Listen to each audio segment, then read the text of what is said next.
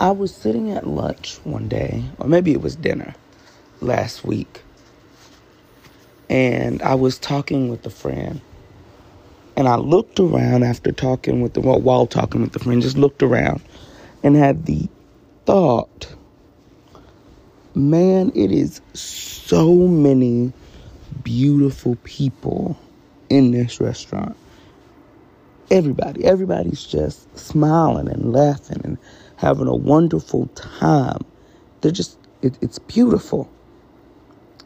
And after the person finished whatever they were saying, because I was obviously not paying that great of attention, they looked at me and they said, What are you looking at? Because I was literally looking around the restaurant, like smiling with a huge smile on my face. And then I told them, I, I said what I was looking at and what I thought, and they said, What? What are you talking about? And I went further, right? I said, like, you think about what's going on in the world and the prices of things and how much everything costs and you know there's all, all this drama and turmoil and politics have been a little um, concerning for people and there's just so much going on yet if you look around this restaurant you don't know any of that and just from looking at these people, I can't tell whether they rode the bus here or walked here or drove in the nicest car available to man. I don't know if they're on vacation and they're tourists or if they live here and this is an escape for life or if this is just a regular brunch or a regular lunch that they have or regular dinner that they have every day. You can't tell. What you can tell is that the people here in this moment are enjoying themselves I don't know if they'll enjoy themselves 30 minutes from now. I don't know if when they go home, everything will be great and life will be wonderful. But I know right now, in the moment, those smiles are genuine. The laughter we hear is genuine. The just the way that people have dressed up to come out today and spend time with people they like at the very least. But in most of these cases, look at them, they love each other. That's genuine. So, why isn't this normal? And my friend looked at me and said, So you must not see that group of people over there. They don't, they're not, they're literally all just looking at their phone texting. And you don't see the group that just walked in that are arguing about something. And I was like, Actually, no, I didn't see them. But even looking at that group, look at them. They are arguing, but it's a spirited argument about something that they all agree on and are passionate about. It's not life and death. They're not on opposite sides of some major life altering argument. They're on opposite sides of a friendly argument. And those people that are texting, yeah, they look concerned, but now look, they're sharing what they're texting. They're they're showing their phones to each other. And he looked at me and said, You have a really positive outlook on life. And I said, You know what? That's new. And he said, Really? I said, I mean, two or three years I've been working to be more positive and actively trying to be more positive for probably about four or five years. And I've been able to do it for about two. But you're right, it doesn't feel like work anymore. It doesn't feel like I'm trying to be more positive. I just am more positive. I just see light and positivity and beauty. And this is someone I'm at dinner with. This is really not dinner conversation, but he says, Well, how did you get there and why did you get there? Like what what journey brought you here? And my response was, Well, I really feel like God just changed my outlook on things. I feel like I was at a point where all I was seeing was the negative. Even when I was trying to be positive, all I could see was negative. And so I prayed for a positive view. I prayed that in my struggle, all I asked, all I wanted, all I could see, all I needed was to see other people living in the promise that God has given me. And when I say that, and we're still on the mental health journey in the mental health series, so I want to clarify because I don't think I have in the sermon to myself what God's promise is for me. And I didn't for a few reasons. First, I was scared, right? I if I share what I believe God has promised me and what I believe God told my told me that my purpose would be, if I share that with others and then it doesn't come true, I look like a liar. Right? I look like God didn't actually promise me those things and I made it up. And to be completely honest, that's still a risk, right? I want to believe that I can hear God. And I want to believe that when me and God converse, our conversations are true and our conversations are real and our conversations are serious and our conversations are destined. I want to believe that. I do believe that for me. But I also understand that my belief is my belief and my faith is my faith. And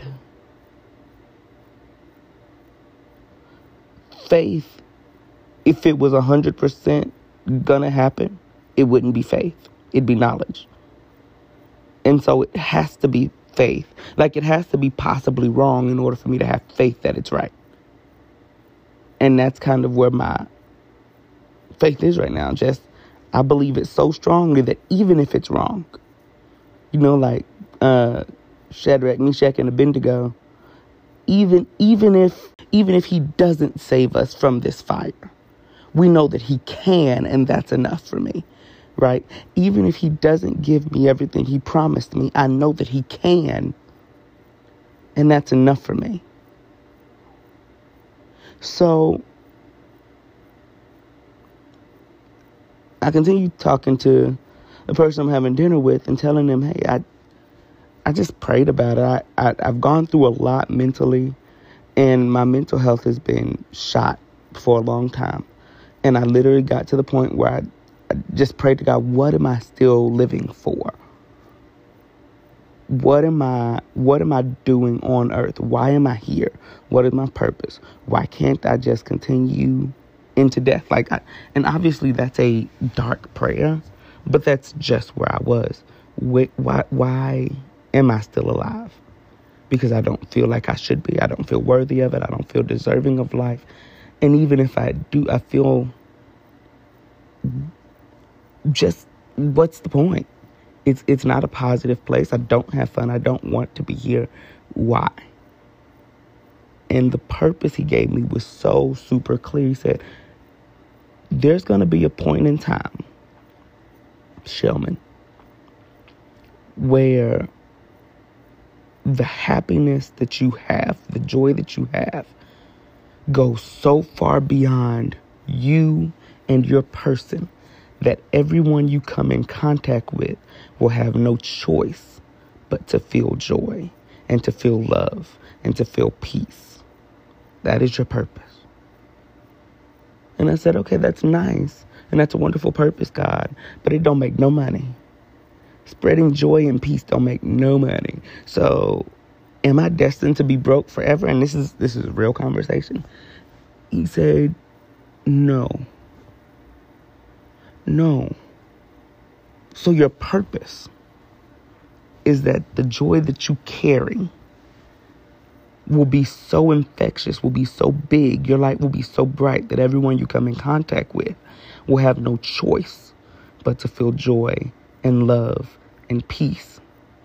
But my promise to you is that when you walk in your purpose, when you have that light, when you spread that light, you will become like the tree next to the stream, bearing fruit in all seasons, never withering. And I thought to myself, okay. And I can remember it like yesterday. We're talking, this is 2009. I want to say 2019. And so I, I marinated on that scripture for quite some time. And then I had a friend who I'm actually going to shout out. I had a friend, Deja Botang, who is now an assistant principal at a school. But she sent me, and at this time we were both teachers, and we both had aspirations to do more and to be better and to be bigger. She actually influenced me to get my principal certification and then walked me through it, helped me with a lot of the classes, and, and was, a, was a person for me to lean on. But we had just gotten a new principal at our school and we both wanted to be wanted to start advancing in our career. We're about the same age. And we had just been talking about like we feel like we've accomplished what we can accomplish at this level. How do we keep moving? And so she sent me Planted Not Buried by Pastor Michael Todd at Transformation Church. It's the first sermon I've ever heard from them. And obviously, at this point, you could tell if you listen to this regularly, I have heard every sermon since then. But the key scripture from that, planted not buried, first the first part of the series, or the first um, sermon in the series was Psalms 1 and 3. And he shall be like a tree planted by the rivers of water that bringeth forth his fruit in his season. His leaf also shall not wither, and whatsoever he doeth shall prosper. Now, this is about two weeks after I had my prayer with God, where I'm sitting in my room saying, Why am I still here? I don't understand what's going on. And He gave me, You will have a joy that is so effervescent. Your light will be so bright that whoever you come in contact with will have no choice but to feel joy, love, and peace. That is your purpose. That is why I have you on earth to spread joy. Okay. My response him was okay, spreading joy does not produce money. And spreading joy does not pay bills. So, am I am I here to struggle the rest of my life and just be happy about it? Am I here to spread joy to everyone else but live in in darkness and sorrow for the rest of my life? And he said, No, because the light is yours. You will be filled with so much joy that it literally oozes out of you and touches the people you come in contact with to the point that they have to feel it off. Okay. So then, how do I? He said, But in that, my promise to you is that you will be like a tree bearing fruit in all seasons planted by a stream that never withers. And then two weeks later, I actually got the scripture for that because I didn't know a scripture. He, that was what he gave me. He didn't give me Psalms 1 and 3. He gave me the words from Psalms 1 and 3. And because I was in a time where I was pretty much writing everything down, I was journaling and doing that, I had written it down. So, of course, when I heard it in the scripture, when in the sermon series, I knew immediately, okay, this is for me. This is this is confirmation through Pastor Michael Todd, through Deja Botang, from God straight to me. This is what I should be doing. So how do I get there? And so that is what I asked God. I asked him, how how do I get from where I am right now, the darkness I feel right now, to having joy that abounds so beautifully that everyone who touches me has no choice but to feel that same joy. And he said, okay, go back to Psalms 1. Psalms 1 and 1. Blessed is the man that walketh not in the counsel of the ungodly, nor standeth in the way of sinners, nor sitteth in the seat of the scornful. And I said, okay. And then he said, but his delight is in the law of the Lord, and in his law doth he meditate day and night. And I said, okay, Jesus. So I need to make sure that I'm not hanging around people who are ungodly. I can't take my counsel and advice from people of, that aren't of God. So I need to find people to mentor me who are already in the Bible and in the Word and they believe in God and they're following following God's word. Okay? Then I need to make sure that I'm not putting myself purposefully around people who aren't of God. But when I saw stand in the way, I thought more like I need to make sure that I'm not trying to stop sinners from sinning. But just, I can't step in, I can't be a part of their group. I can't mold in with them. I can't be a bird of their flock, to go back to the last episode. But I have to not just read the Bible, but that's where I'm going to get my joy from. So, in order to reach the purpose, in order to reach the calling of having the unlimited amount of joy, I have to get in the Bible because that's where it's going to come from. I have to make part of His Word. I have to be a part of His Word. It has to become so ingrained in me that that is what comes out of me at all times. And once I've done that, then I will be the person that is like a tree planted by streams of water, which yields its fruit in season, and whose leaf does not wither. Whatever I do will prosper. And I said, okay, so now I see. If I have the joy and I spread the joy, everything that I do, because of the joy that I am producing amongst the people that are around me, will work and not just work, but will work and produce. I will be the main tree in a forest that is life giving. And so when I say sitting at that dinner table was the first time I recognized okay, this is the beginning of the purpose. This is the beginning of the promise. This is the be- because as you've heard in the sermon series before this, um, and as you've heard in this little series, the conversations between me and God are about the time, the right now. What are we doing in the moment? And so, stay ready so you don't have to get ready. We we had that we, we, we talked about the purpose of being in the moment, right? You do what you can, and while you're waiting for God's blessings, sow into others, So life, so kindness, so joy, so happiness, you know, live in the promise that He's given me. And then once it's your time, be ready for the blessings to flow, but also make sure you are able to continue giving back to others. And then when it comes to the mental health, sometimes people really do need more than your time and your energy and your your connectedness. Sometimes they actually need resources. And sometimes God is not sending you to be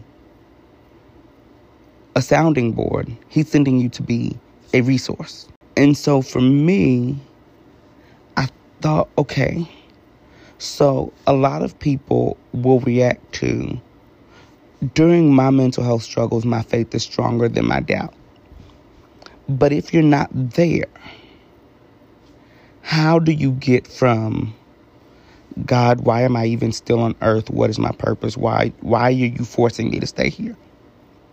because when you when you're in that dark space and you want to commit suicide that's what it feels like it feels like you're being forced to continue suffering for the sake of others and so for me i had to figure out i was like i'm not going to continue suffering for other people i'm not going to continue the lifelong struggle of just finding happiness and trying to find peace and trying to find joy in the darkest of places just because it would disappoint other people for me not to be on earth or it would make other people sad or it would cause other people trauma.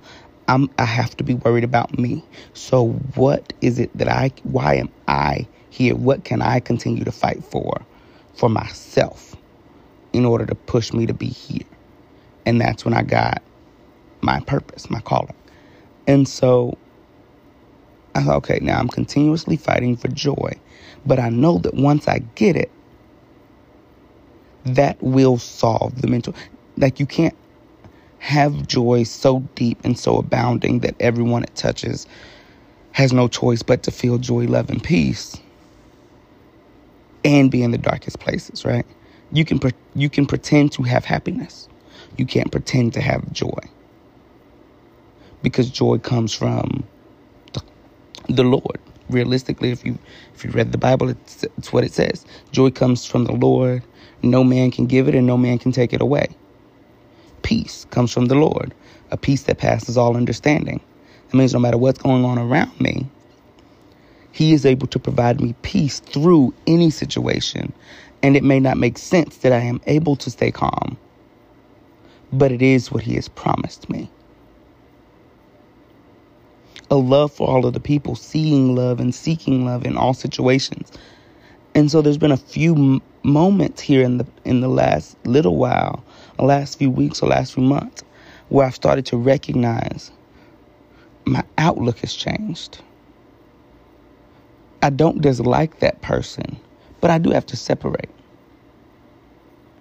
I want what's best for them, but I also can't stand next to them. The people in the room are beautiful, but that doesn't mean I need to be in the room.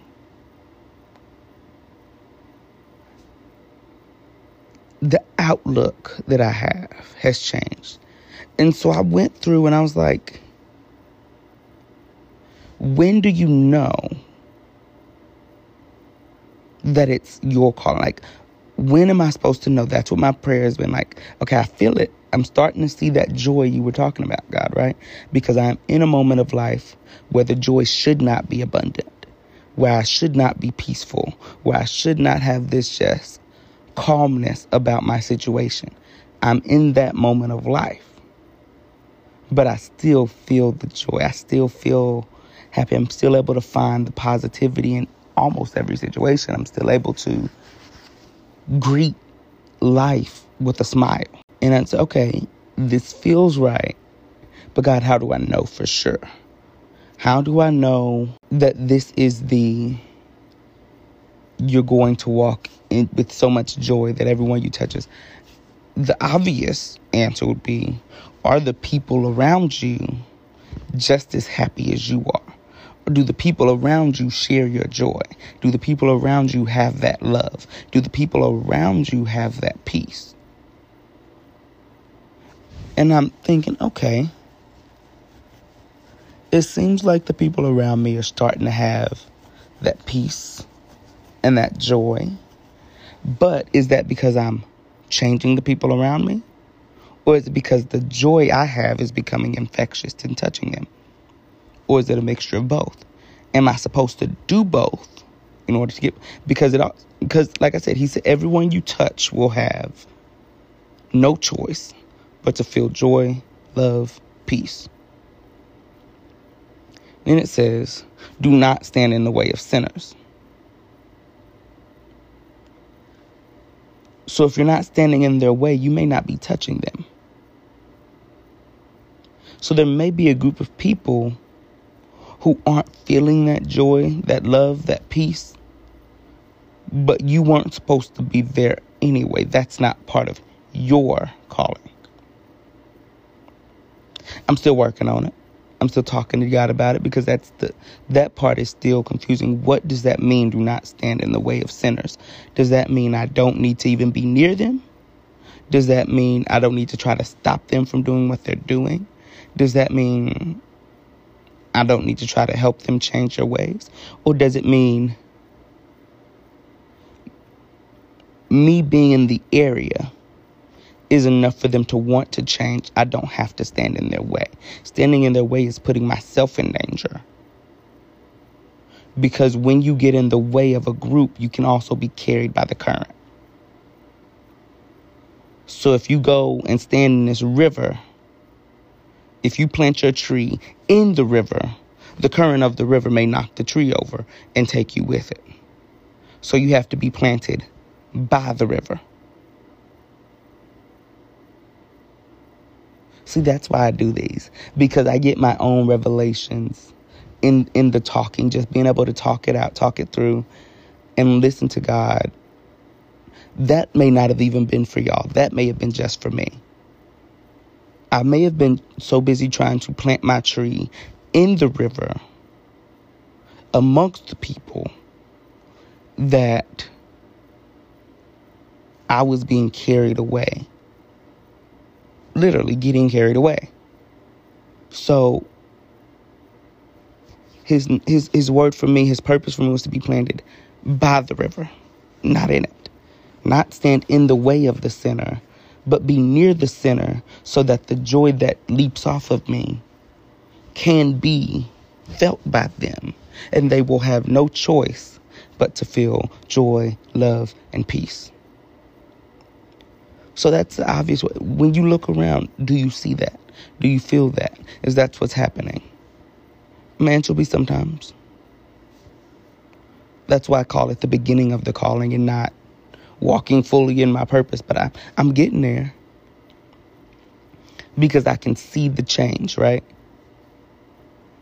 And that brought me to a time when Jesus was questioned. So, this is when Jesus is telling all of his disciples, the 12 disciples, to go out and basically spread the word, right? In Matthew. So, in Matthew 10, he actually told the disciples what he wanted them to do, how he wanted them to spread the word, and what he wanted them to do. Basically, go into these places Find a place where people are accepting of you. When you feel the peace, save people, heal people, relieve people of stress. If they deny you, don't force it, leave. Right? And then in Matthew 11, it says, After Jesus finished instructing his 12 disciples, he went from there to teach and preach in the towns of Galilee. When John, this is John the Baptist, the person who baptized Jesus, when John, who was in prison, heard about the deeds of the Messiah, that's Jesus, he sent his disciples, John's disciples, because disciples are disciplined ones, they're people who follow. He sent his disciples to ask Jesus, Are you the one who is to come, or should we expect someone else? Jesus replied to the disciples because the disciples went next. Jesus replied to the disciples, Go back and report to John what you hear and see. So he didn't tell the disciples, Of course I'm the one to come. Look at all these miracles I'm doing. Are you not paying attention? Look at me. I'm I'm doing all of these things. What makes you think I'm not the one to come? Paralyzed man, take up your bed and go. He has already raised the dead twice now. He's all and and he's of course spread the word of God to people who were considered poor and unworthy. So he's already done these things. And he says, so don't don't tell John what I have to say. Don't tell him I said I am the one to come. Just tell him report what you see. And then John will be able to understand that no one else could do this but me. No one else could do this but the Messiah, the one who is sent from God to save the world. No one else could do this. So that will answer his question. Not what I tell you, but what you see for yourself. And then as the disciples were leaving, Jesus turned to the crowd and started to talk about John. He says, What did you go into the wilderness to see? A reed swayed by the wind? If not, what did you go to see? a man dressed in fine clothes? No, those those who wear fine clothes are in the king's palace. Then what did you go out to see? A prophet? Yes, I tell you, and more than a prophet. This is the one about whom it is written, I will send my messenger ahead of you, who will prepare your way before you. So he, he says, to answer John's question as y'all are walking away, yes, I am him. I am the messenger. I am the way, the truth, and the light. That is me. I am the Messiah. That is who I am. I am the Messiah. I am different. See all of these phrases that that come that the younger generations are using. You know, I am him.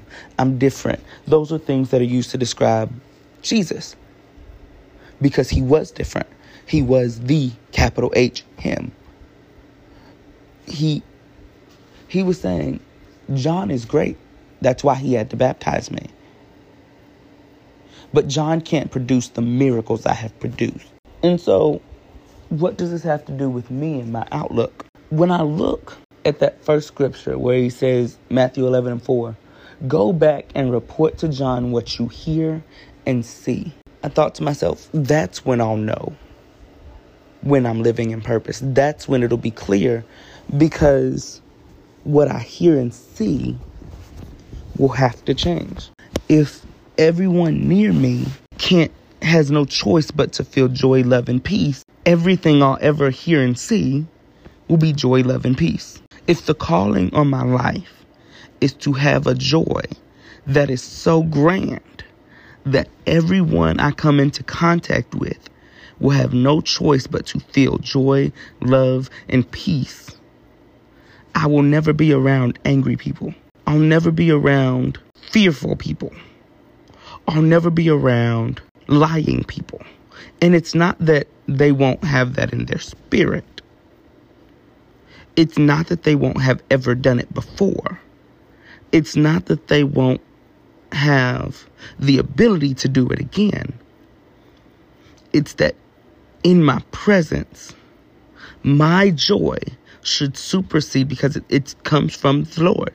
My joy should supersede any emotion that they feel. My love should supersede any emotion that they feel. My peace should supersede any emotion that they feel.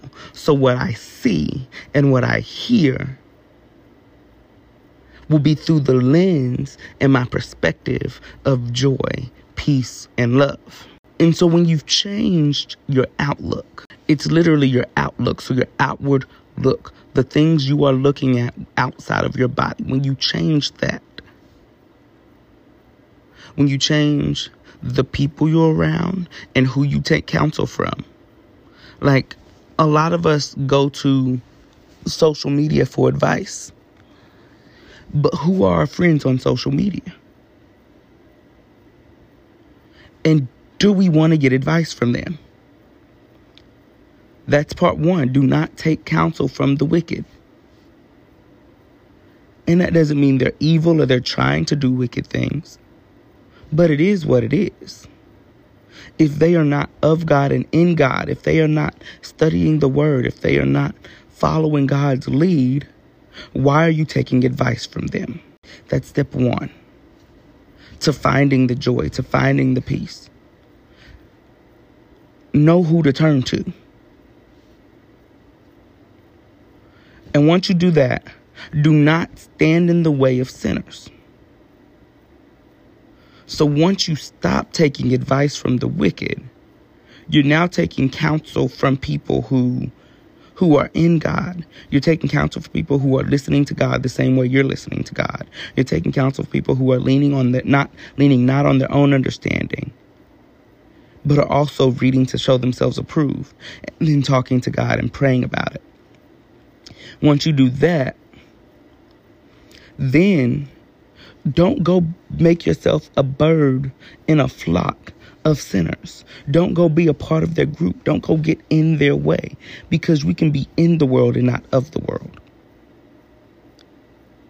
So you you can you can be near sinners without being in their way.